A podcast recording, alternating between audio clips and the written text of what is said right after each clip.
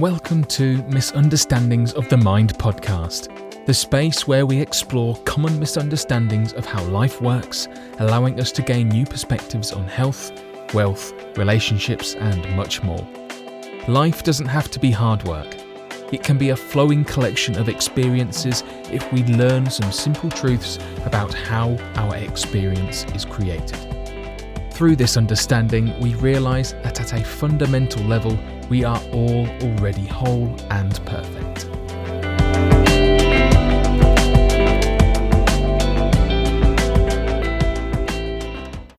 Okay, cool. We're live. Hi, Cathy. Welcome to Misunderstandings of the Mind podcast. Nice to see you. Good to see you. Thank you for being here. And um, yeah, we finally made it on the subject of resilience. Yes. Um, and you know, I, all these all these subjects, you know, that come up are so so relevant in my own story, you know, and I was and you know I was reflecting on resilience, you know, today, and and it's like I think that you know I, I probably didn't even have an understanding of what it was, you know, for, for many years, and and then even though my st- my own personal story is full of resilience, you know, it's full of like showing that even though I was creating a, a life of suffering and then trying to escape from it, you know, within addiction, within drugs, within medication, within committing crime, chaos, being locked up, or, you know, the, the absolutely chaotic life that I had. Um, you know, it, there was no like understanding, oh, you know, this is kind of who I am, you know, that, that I always know what to do in the moment or, or anything like that. And, and then I think like, you know, when I got into the world of change, I guess, which was 26 years ago through the 12 steps originally, and then into therapy and then into personal development, you know, of all different types, it was like resilience was always talked about as if it was something you you had to do something to get you know? It was kind of like you had to um, develop your resilience you know by doing certain things or or studying certain things and it was something that you learn about and, and, and, that you got better at you know as time went on. Um, so you know that's my kind of jumping off point you know. I'd love to hear from you how you see it you know yeah, yeah. well you know it's interesting. I was kind of in the same situ- same situation meaning I, and i was ha- pretty much almost finished with my master's degree in clinical psychology. And um, and as I was learning the principles, which by accident I fell into it, which was amazing because I wasn't looking for it. But I I didn't know either. I didn't know what resiliency was. But it's really funny because we're all operating from it and we all intuitively know that we have it, but we just don't have what I would call certainty in it. Meaning, like, how many times have you heard somebody say, oh i don't know what to do or i'm going through something or this is you know they're just really struggling and then they remember something their grandmother said or their mother said or, or somebody would say to them well you know just sleep on it. Mm. just sleep on it and then in the, the next day it, things will look different. Now that's a very profound thing to say and people would do that. They would okay i just need to i just need to go to bed and then they wake up and it most of the time they wake up with like oh i see what to do or oh man what was wrong with me yesterday? Okay things are bad but i think i'm going to be okay. I mean people definitely had a better take on things the next day. Mm. well what's behind that? See i and and then the the other thing for me would uh, was um in my life i've had situations where i came out okay um, for an example, I got in the 80s, I worked here in Silicon Valley. I, I, most people have heard Silicon Valley. It's where, mm. where they first started making the PC, the personal computer. And I was um, in, in, a key position in, a, in one of the big startup companies. Very fast paced, very intense, which I loved. And the culture at the time, this is in the 80s, was everybody did cocaine. So cocaine was the in thing to do. Well, there, you know, of course, I got into cocaine because everybody else did and got highly addicted, like really bad. And so here I'm a professional person, I'm a mother, I have a five year old, and I'm highly addicted to cocaine. And I remember one day just going out on a run. It, I mean, I just didn't come home. I was just using all night long. And the next day I woke up and I was extremely depressed. The crash was so bad. And in that moment, I wanted to go home and take a bottle of pills. I, I was I was suicidal. Now I'm so depressed, and I had a I, I had a bottle of medication at home. It was an antidepressant that somebody prescribed to me, um, and I thought, well, I'm just going to go home and take the bottle of pills and that's that, that'll take care of everything and i was definitely i had made my mind up. And as i was driving home there was this little voice inside of me that said drive to the hospital. So instead of driving home i draw, drove to the er at this hospital. Walked into the er had my my my medical card and I said, I, I, I think there's something seriously wrong with me. I'm ready to have a nervous breakdown. I'm feeling very suicidal. I need to be checked in. And, and they looked at me like, honey, you know, go home. They, they didn't take me seriously. So I, I, I thought, and when they told me to go home, I thought, okay, I'm going to go home. And I even said to her, I said, okay, well, I'll go home and I'll take an overdose of pills and I'll call the ambulance. And then that, will you take me then? I mean, it was very, I was very sarcastic. And they thought, oh, we got a live on it. Just go away, lady. Because I had a good, I mean, I looked decent. You know, I had a suit on. And so to make a long story short, I just went to a phone booth. Back then, there were no cell phones. This, this tells mm-hmm. you, this is back in the, um, the 80s.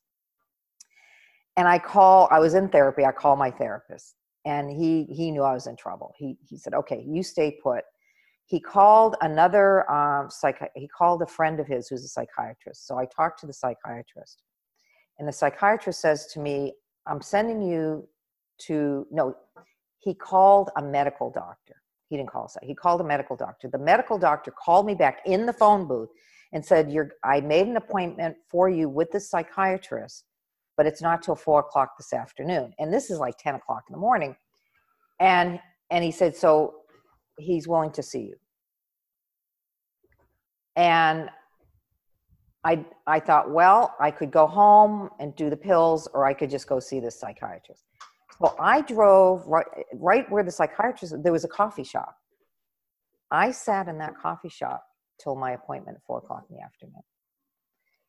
And and it's funny when I went in and I told him everything was going on, and I said, "Yeah, I'm having a mental breakdown." Blah blah blah. He said, "No, you're not having a mental breakdown.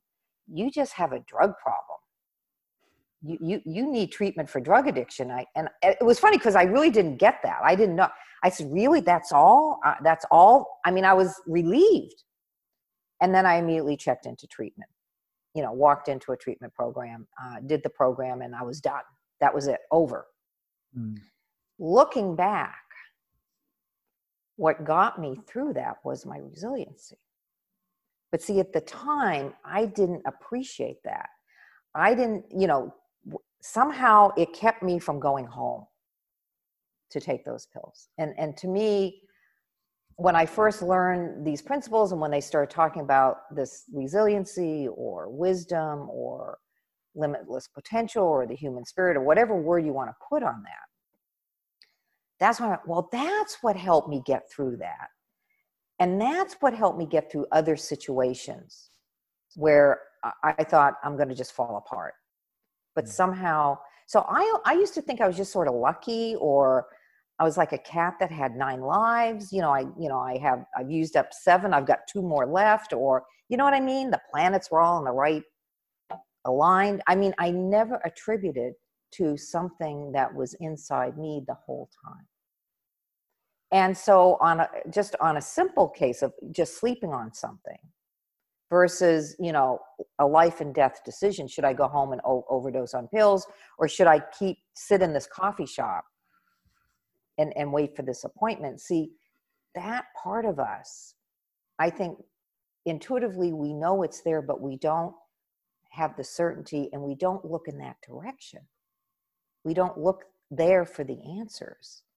And so when i first woke up to this it, it was almost like, well, that explains everything. Because I really did think I lived, I thought I lived a charmed life. I really did. Somehow, Cathy, you know, for some reason, you know, God is, you know, t- t- you know, doing favors for you. And, and in the religious environment, they would say, yeah, that's God inside you.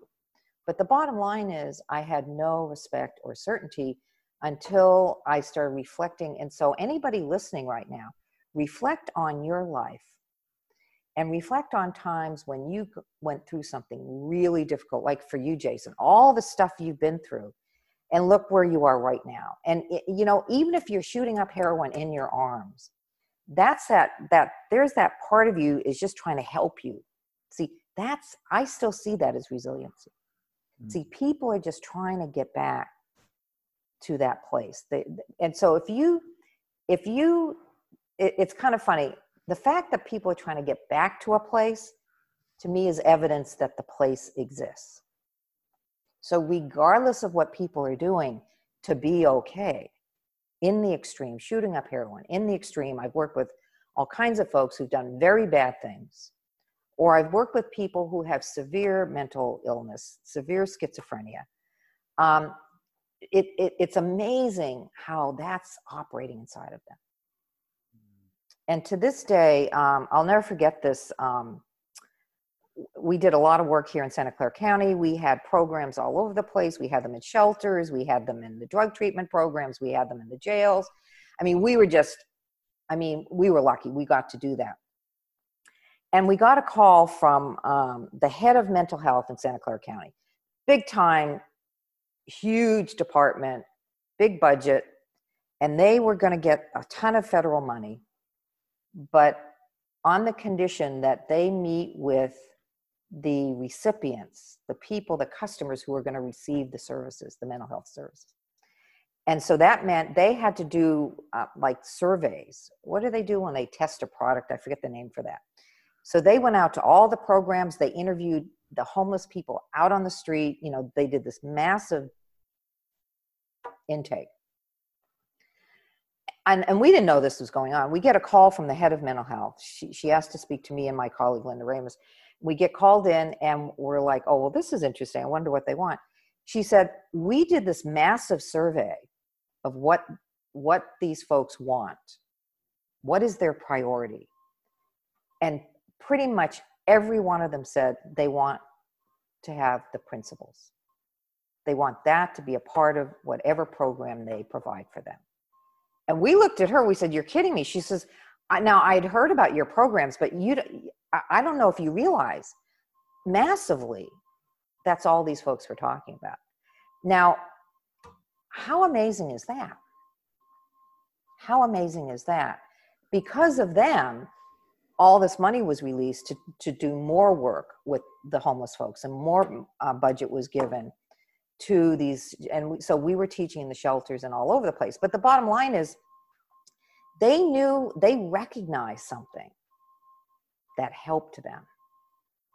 And i've had i've had groups of folks i used to have a drop-in class thursday night. And sometimes i walk in there'd be like 40 50 people. Half of them walk in off the street. A lot of medication in the room. Like i'm like whoa okay. Hmm. by the end of the session they're like in the room now. You, you can feel them come out of the haze. You, you could just literally see the transformation, like physically see people like wake up. So to me, there's no doubt in my mind. I have absolute absolute certainty that I have it in me, and to me, that's key. If you don't see it for yourself, then you're going to have a hard time seeing it in others because there's absolutely no exception of any human being on this planet. Absolutely no exception. Every human being has this inside of them. But many times we we don't have that respect that it resides in us. We don't have the respect for it or the certainty. In the business world, uh, we did a lot of work with engineers, you know, really smart guys and physicists and and they're oh you guys are airy fairy and you know you know all this resiliency and and it, it was tough it was tough. They they were like sitting there like, oh, do we how long how long do we have to listen to this? You know what I mean? And so finally I said, well, what do you got? What happens when you guys can't solve a problem? You know, what happens when you guys are working on something that's really important and you you're just literally stuck? And they look at me and and I go, well, I know that happens in your world because I've worked with you guys. I've worked with engineers, you know, in Silicon Valley. So and and they said well yeah you're right. We do get we sometimes get we get really stuck and there is a lot at stake. And i said so what happens? And one guy goes you know what? Many times when i can't just deal with it anymore i leave the building. They had a huge campus i walk around the campus and i go really so what what happens when you want he said somehow by the time i get back I have it figured out. And, and then another one would say, you know, I get my best ideas when I'm taking a shower. And, and they all started to share these stories. I said, well, that's what we're talking about. See, you come out of your head and you slip into this, this intuitive place. And I said, the problem in this world is we live in our heads and we don't have respect for this other dimension that's really actually running the show but if you don't have eyes for it, then you're going to struggle and struggle and keep working on yourself and trying to help yourself. And I'm not saying, I mean, to me, anything you do is is good. I mean, any I don't care what you're doing. You're, you're, that's your resiliency helping you. But but if you could realize what's behind that, what's driving you to to find that peace of mind or to find this somehow being okay, that's built into you. You're born with it. Mm-hmm. So that's my take on resiliency. yeah. wow, I love that. There were so many things in there, you know, that were apt and interesting for me, you know, and and it's quite funny when working with people and you have that conversation about them having a clear mind in the shower when they wake up or problem seeming solving and and they say yeah and what else you know yeah yeah yeah yeah like, it's, it's so not what? that too simple too simple you know it's kind of like that can't be the can't be the answer because I think we've been conditioned, you know, like we live in a world where everything's supposed to be so complicated or complex to solve, or or you need um, endless credentials or people with levels of expertise in order to help you work stuff out. You know, it can't be just as simple as getting a quiet mind and um, and and and the answers just coming to you because it just doesn't look that way to most people, right? Well, it, it, it's it's kind of funny because um, I had this one situation. I'll never forget this. Um, the, uh, one of the yeah, we we had two evening classes, free free of charge. Anybody could just show up, and so this and we had a lot of folks who were in treatment programs, and the programs allowed them to come out at night to come to our classes. And mm. so there was this one young lady. She she was in the back room. I can kind of visualize her right now.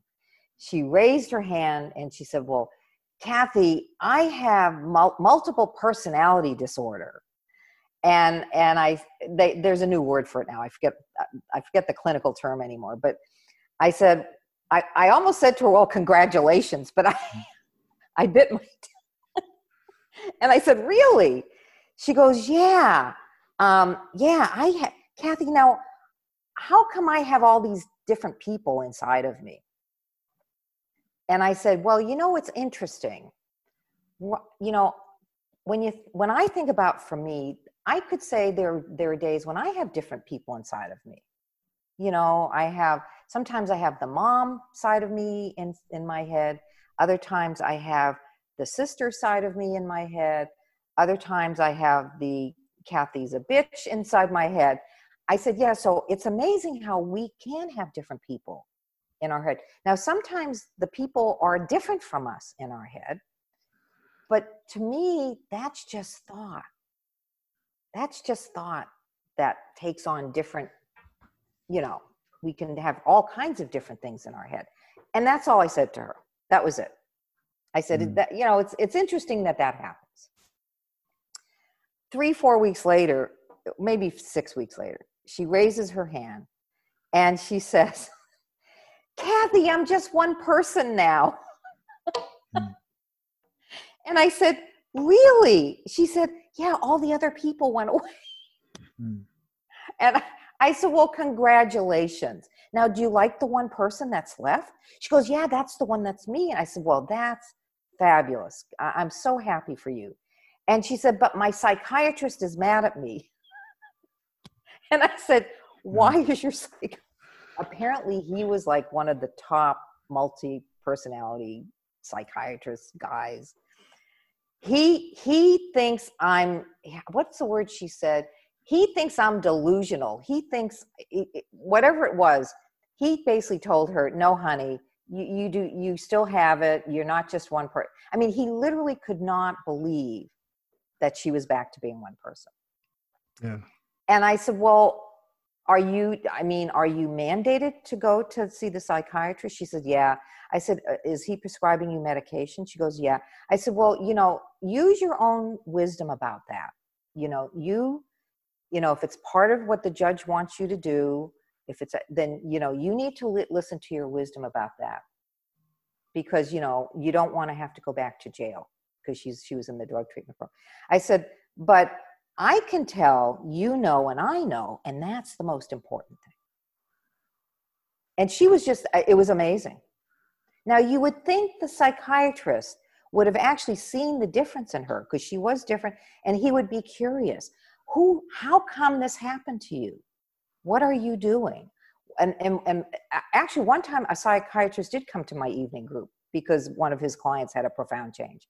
And they still sit back and they're like, yeah, whatever. Again, it, it you know, I, and, and like I said, I didn't say a whole lot to her. And she was just in that room listening and listening to the other folks. Another time, a shaman was at the back of my room. I didn't know he was a shaman, but I could feel his presence, a native uh, Indian gentleman. And at the end of my class, um, he came up to me. He said, "You and I are speaking to the same thing." And I said, "I, I absolutely agree with that." He said, "But the reason why I'm, t- I'm uh, up here right now, and the reason why I came is my son has been in your class in jail, and I've been trying to teach him our, our ways, our, our what we believe in in our culture, and he rejected it." He said, "Since he's been lis- listening to you and been in your class." he wants to come back to the family. He wants to get reconnected. And he thanked me. I said, "Yeah, it, this this is at the core of a lot of different religions, cultures, and he was for some reason he was able to hear it because you know, I'm neutral. Mm. Whereas dad, you know, dad's not neutral for him. But but all of a sudden he started recognizing what dad was talking about. So I've had great people show up, you know, in a positive way, or mm mothers showing up and thanking me um, because they have their son is in jail and, and has been in the gang life and they feel like they've lost their child like their child their innocent child once they went into the gang culture my son has been lost to me.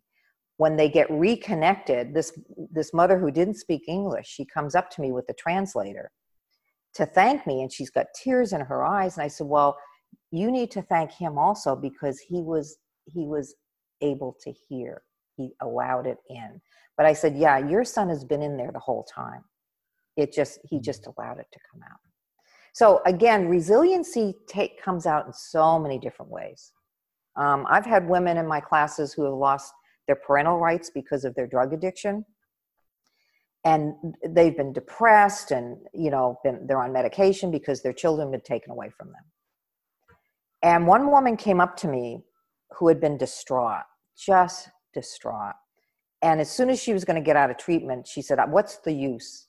They took my kids it doesn't matter anymore and she was just going to go back out and start using again and she was just sitting in the class sitting in the class and she came up to me she said i finally realized yes, I lost my children physically, but they're still in my heart. And if I lived, a, if I live a good life, then maybe I can get re- reconnected to them again. See, she just realized that there was hope, that it, it wasn't over. So it just shows up in so many. I've been, I, there are times I have to pinch myself that I get to be witness to these amazing transformations. So to me, resiliency is a done deal. So I don't care what people are struggling with. When mm. I see them, I see pure resiliency. That's what I have eyes on. They just don't know it yet. But it doesn't take much for them to to wake up to it and realize that it's in there.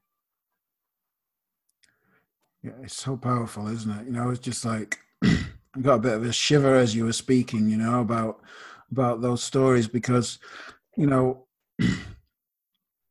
many many people they don't know where to go for help and they go for help, but yet the people that they go to see them as broken, you know, and it's kind of like and, and I'm I'm fighting that battle all the time. People actually in in the addiction treatment where I am think I'm a bit crazy that I'm kind of like that that people are actually broken and there is really a disease called addiction, you know, and it's like um you know I've been you know I've studied the history of the 12 steps, you know, like in depth from from um, Bill W.'s original enlightenment experience, very mm-hmm. similar to Syd mm-hmm. Banks's mm-hmm. experience, and um, how he tried to pass that on and what he went through. And I'm just reading a book called The Book of Woe. I don't know if you've seen it uh, or read it, but it's it's an explanation of like the development of the DSM, you know, of how it how it came about and all the all the arguments that the psychiatrists went through and all the stages of the of the manual and all stuff like that. And it's clear in there that they knew that there was no such thing you know that there was no such thing as these diagnoses that it was all about money you know and it's like it's interesting that today people it's like an urban myth a little bit isn't it? You know that like people think they're real things as the disease of addiction or or um, depression or general anxiety disorder or whatever it is that they're actually like something that's inside of someone and once they've got it it's a real it's a real thing. But when you were talking i was thinking you know the power of something so simple you know the power of just seeing that like all what I was thinking when you were talking was, you know, about my own experience when I was lost in in chaotic behavior and in you know drug addiction and stuff. You know, like seeing the resilience in that. You know, seeing that I'd never seen that before, and I'd never saw it that way. That that was keeping me alive or keeping me sane or keeping that is resilient. Yes, from a psychotic episode. Yes, imagine yes. imagine if my overthinking would have kept going and going and going with no relief from it. You know, it's kind of I would have had what you might call in in clinical terms a breakdown or a or, or you know or, or, something or ended up in a locked ward again you know it's kind of like but i just never seen it that way. Yeah yeah yeah, uh, yeah and yeah, it's yeah. so no i truly believe that. Yeah i truly believe that. Yeah. I i see the I, I think the psyche can only take so much mm. and then it will shut down. Um but but here's the thing I used to have a lot of thinking about what you're saying. You know, um, actually, 12 step, when I checked in for treatment, my first 12 step, I'll never forget this. So they give you the big blue book, and I thought, oh God, what did I get myself into? You know, I get the blue book, and then they take us over to our first meeting, and I'm sitting there. I'd never been in a 12 step meeting. So I'm sitting there, and I'm like, oh man, maybe I should not. It was a voluntary check. I mean, I volunteered to check into this program. So I thought, well, maybe, maybe I should reconsider this. you know, what, you know, maybe I shouldn't be here. And, um, and so I'm sitting there in my first meeting and all of a sudden it just hit me like a ton of bricks. It's not them, it's me. I just had this huge, cha- huge insight. Hmm. My life, because the reason why I use is because everybody was making me feel bad that that was kind of the, the premise. You know my boss my husband you know this and that. I mean i i could make a list of why i i was messed up and i needed to use drugs. So it was basically their fault. My first 12 step meeting huge huge insight. It's not them it's me. I just i almost was laughing when i realized it. And as soon as i realized that a calm came over me and I was done. That was it. Mm. And it's funny because, of course, I went through the program and I had to almost pretend that I was having a hard time because once I realized what the deal was, I was fine. So to me, it was like a paid, like going away to summer camp. You know what I mean? I, I, I got to not have to be responsible. I could just be in this program. But when people would visit me from my family, I'd go, "Yeah, I'm working on my issues," and even the medical director says to me, uh, What's up with you? And I said, Well, what do you mean? Well, usually people were in here, but I actually went in to see him because I want. They were giving me this medication that made me kind of loopy, and I said, you know, can, could I not take this medication anymore? I really, it, I, I don't think I need it. And he said, what's up with you? People are usually begging for medication, and you're asking not to have medication. I mean, right away he he saw there was something up with me, and I said, well, doctor, I came in here to get off drugs, not to get on them. So he, I was so grateful. He said, "Well, no, fine, we can we can take you off, no problem." But the bottom line is, I had that huge insight. Now I went, I, I proceeded in my life. Using was like gone. Never had a desire, but I was still wound up inside my mind. Mm. I mean, I didn't need to use anymore, but I was still like on the inside, just really didn't didn't feel connected, didn't feel at ease. I mean, I looked good on the outside, but on the inside, I was a mess. 10 years later, when I first heard the principles, that's when the penny dropped, and I realized, oh, the inside thing, oh, that's that's you doing that. It, it isn't life, it's you doing it. So so I had the first huge insight around my drug addiction. And you know what? I am so grateful for 12 step. Now, when we were doing our evening classes, the word got out in the 12 step world hey, if you want to stop using, go to Cathy's class. So I'd get tons of people coming in from the 12 step program. And our program was sponsored by the drug and alcohol department, which was kind of interesting. And they would come in and they'd raise their hand and say, you know, I'm Johnny, I'm an addict alcoholic. And so finally I said, okay, here's the deal. For, for this class tonight, we're all in here just as human beings. You know you know we're just human beings. So you can say hello my name's johnny. I'm a human being. That's totally cool. But we don't need to do the other. But here's the thing. I start asking them. So help me understand what what helps you going to the 12 step meetings and they said oh it feels good you don't feel alone a lot of times i'll be stressed out but when i'm in a meeting i, I feel better I said, That's great. And you keep going. You keep going. If that's helping you, you keep going to your meetings. And then I said, Now, when you have that good feeling and then you're not in the meeting, where does that go? Where does the good feeling go? Well, Cathy, I start worrying about this and why I said, so so you don't do it there in the meeting, but yet you do it over here. Well, what is the variable there? Like what what's and they look at me perplexed. Cathy, I don't know. I said, Well, would you like to know? And then I start teaching about how, where their state of mind is, where that's why they feel good in the meeting. And then they assign the feeling good to the meeting, but it's no, it's because their mind's quieted down. Then when they go out into their life, their minds get all worked up again, and then they feel the stress of that. And they looked at me like, That's all it is? I go, Yeah. See, so I'm I don't negate what people do. I want to understand what did they get from it. And I have worked with a heroin addict. And he, he says to me, I my first session, I said, now help me understand what do you get from using heroin? And the person went, Excuse me? I said, Well, what do you get from it? What does it do for you? And they looked at me like, Nobody's ever asked me that.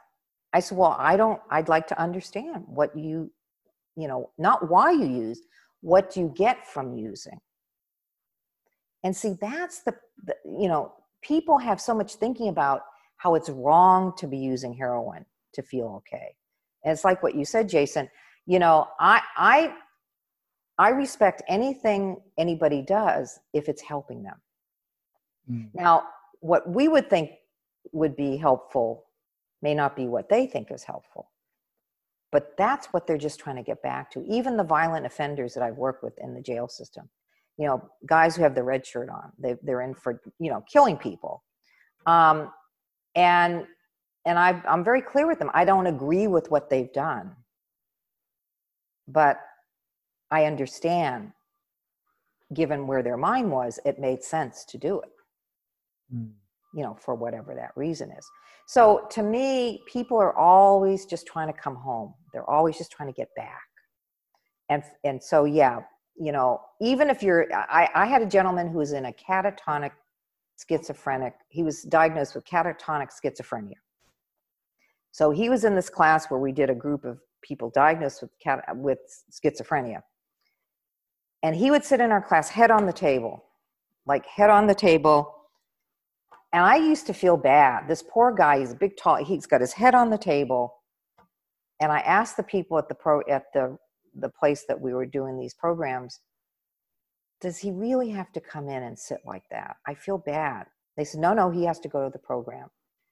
Well, silly me, over time, he started sitting up, like literally like awake. And because they used to bring him in, they'd have two people to get him in the room. And it was like he was he was walking, he was he was asleep and walking at the same. It just blew me away. And he just sat up one day. And towards the end of the program, he came up to me and he said, he asked me, he said, could you, and, and in the meantime, he had asked to take notes. Could I take notes during our, our class? And I asked well, why do you want to take notes? And he said, well, so we know where we left off from the last class. And I'd say, great. So every class, Arthur, you know, where did we leave off? So now he's participating. And at the end, he said to me, he said, Could you tell me about consideration? And he, he was probably in his late 30s, I would say. And I said, Well, what do you mean? What, what do you mean? What do you want to know about consideration? He said, Well, you know, a long time ago, the world got really scary and it was going way too fast. So I had to go inside. But now that I'm, I'm outside, I want to make sure I'm considerate to other people. I I just lost it. I mean, I I said, Arthur, you're doing just fine. So he actually enrolled in a mathematics class, like some kind of basic math class at the junior college that was near their facility. True story. And and thinking I wanted him out of the class because of, I felt bad his head was on the table. See that human spirit, that spark. Bill Pettit talks about the pilot light Mm-hmm. You know, he says, we all have that pilot light. Now, it may be really low, but it doesn't take much for it to come back up again. And he was an amazing example of that. That's where, in my mind, that was the proof in the pudding. He, he was the person who, that's where I got my certainty 100% from watching him. That he was the person. I said, there's no exception. Mm. So for everybody listening to this podcast, again, start to appreciate what has helped you throughout your life. Really look back, you know, think about times when you, and, and don't go, don't feel bad at what you've gone through, but just appreciate you've gone through some tough times in your life, and we all have. What got us through that? Like what was what was helping us get through that? But then we forget that something helped us through something and we go through the whole stressing out all over again, forgetting, well, guess what? Well, now when I go through something, I'm like so grateful. I go, okay, thank goodness I know I have this this core of resiliency, well-being, limitless potential, human spirit, whatever.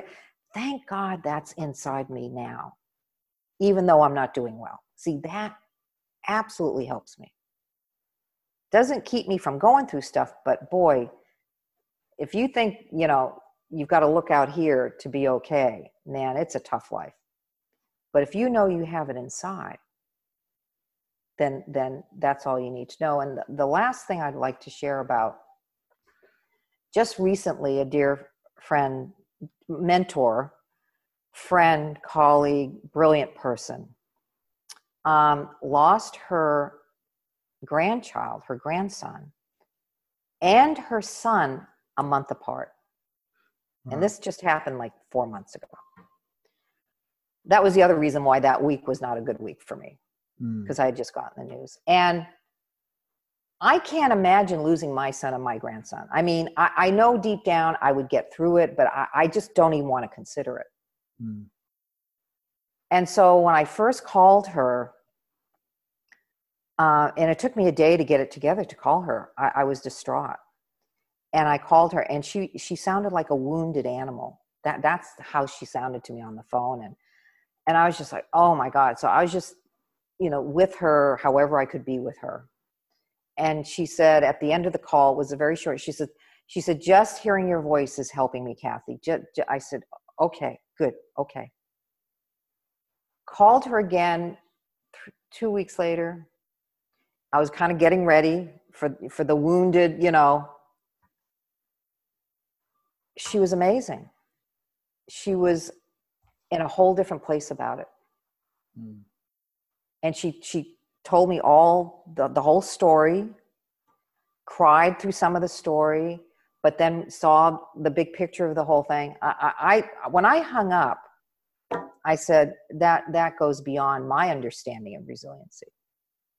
And because she i mean i'm she she she taught me again the certainty and, and, and the fact of this so I am just so grateful that um, I, I was able to see it and recognize that I have it for myself. But then to see it in others to me is is huge. And that's what I would say to anybody who is struggling or going through anything. You know, take care of yourself. Yeah, get help where you can. Absolutely. See, when we reach out for help, that's again that part of us. Mm. That's us reach. We're, we're we're we're trying to help ourselves that is your resiliency. And um, but but but start looking more in that direction and have the certainty even if you're suffering that it's still in there. And and that that that keeps me hopeful. It keeps me hopeful for myself and it keeps me hopeful for any human being you know that's that's going through or suffering. And especially with with what's going now on now in this country in the us um, man, the whole country, that resilient part of them is just rising up and saying, that's it. We, we, we got to change this thing. We're, we're done. It's over. And people are just, the certainty is there. It's different. And changes are happening. And so I'm just grateful that we, that, that it exists. That, and that, that's pretty much, pretty much all I can say about it. that's a lot, you know. It is a lot. It is a lot. Yeah, and pretty much quite what quite often happens in my podcast is I just get into this space of just feeling really calm and you know with yeah. a real sense of okayness while listening because it's like my own thinking drops away you know as much as i've seen that as much as i've experienced it as much as i live my life mostly that way you know it's kind of like i think what's true is we're all living in the feeling of our thinking you know even even when we know that that's how it works you know and it's like that you know i can get caught up in life or what things that look like problematic or look like something i need to solve or resolve but when when you were you know i'm glad that we talked about what we did because you know you you're talking about people that are I guess by many seen as the worst type of cases, you know, but what you're talking yes. about is the innate resilience that's that's there that's that's um, that people respond from and, and, live from regardless of, of how they're whether they're incarcerated whether they've been given a diagnosis whether they're suffering with a worse type of addiction whether they've committed a crime committed murder done all sorts of things that they've still got it you know that it's not it's not unique to those people and it's not unique to you know to people who haven't done those things either you know it's just something that's there in everyone yeah. and and um you know like looking back for me for my own story that's true you know and it's like and but even now hearing it still hearing it just takes me yeah. to that that quiet place where i go oh yeah you know everything's everything's okay everything's happening exactly as it's meant to there's nothing to worry about there's nowhere else to be and there's nowhere to get to you know and it's like oh yeah you know that's such a nice place to just a, a nice place to to reawaken i guess you know again and just see that, that, that there's nothing you know there's nothing yeah, for me yeah. to do you know? And, and it's so simple. Um, i'll just end with one last story because it's a cute story. Yeah. Would that be okay? Yeah of course absolutely. Um, we we when we first started teaching the inmates um, the principles my colleague um, at the time she she would draw this diagram of a human being on the on the flip chart thing. And then she drew this big blue dot in the middle of the heart where the heart is mm. and we use that as a metaphor for our innate well-being you know our core of well-being and wisdom and because the inmates when we would talk about this, they didn't know they still had that. Mm. See, they they thought it, it was gone because of what they did or whatever. And we we of course telling no, no, no, no matter what. And we use that blue dot as a metaphor. So apparently, uh, it was a, it was like a a program in the jail system where they had other classes. So after our class, they had an art class. Uh, it's funny they had they did boot camp where they did marching and calisthenics and and then they mm. had classes with us and they had an art class and then they had other kinds of classes but anyway so all of them were doing their artwork and the art teacher was so taken aback because the artwork was beautiful so she put all their artwork up along we we had this big huge like almost like an auditorium and she got all the artwork put up all all on the walls of this auditorium mm. and once she put it all up she realized every every one of the um, each piece of artwork had a blue dot in it in some kind of way mm. she, she's like she, she thought well this is interesting. Now, when the correctional officer comes in, because they come in ahead of time to you know check the place and all that, he sees the artwork with the blue dot and immediately interprets it as a gang hmm. a gang sign. Because the norteño gang which is the big gang that's in the jails here the, their color is blue. So, so this blue dot is in all the artwork. And the, the officer sees that and he immediately calls a lockdown.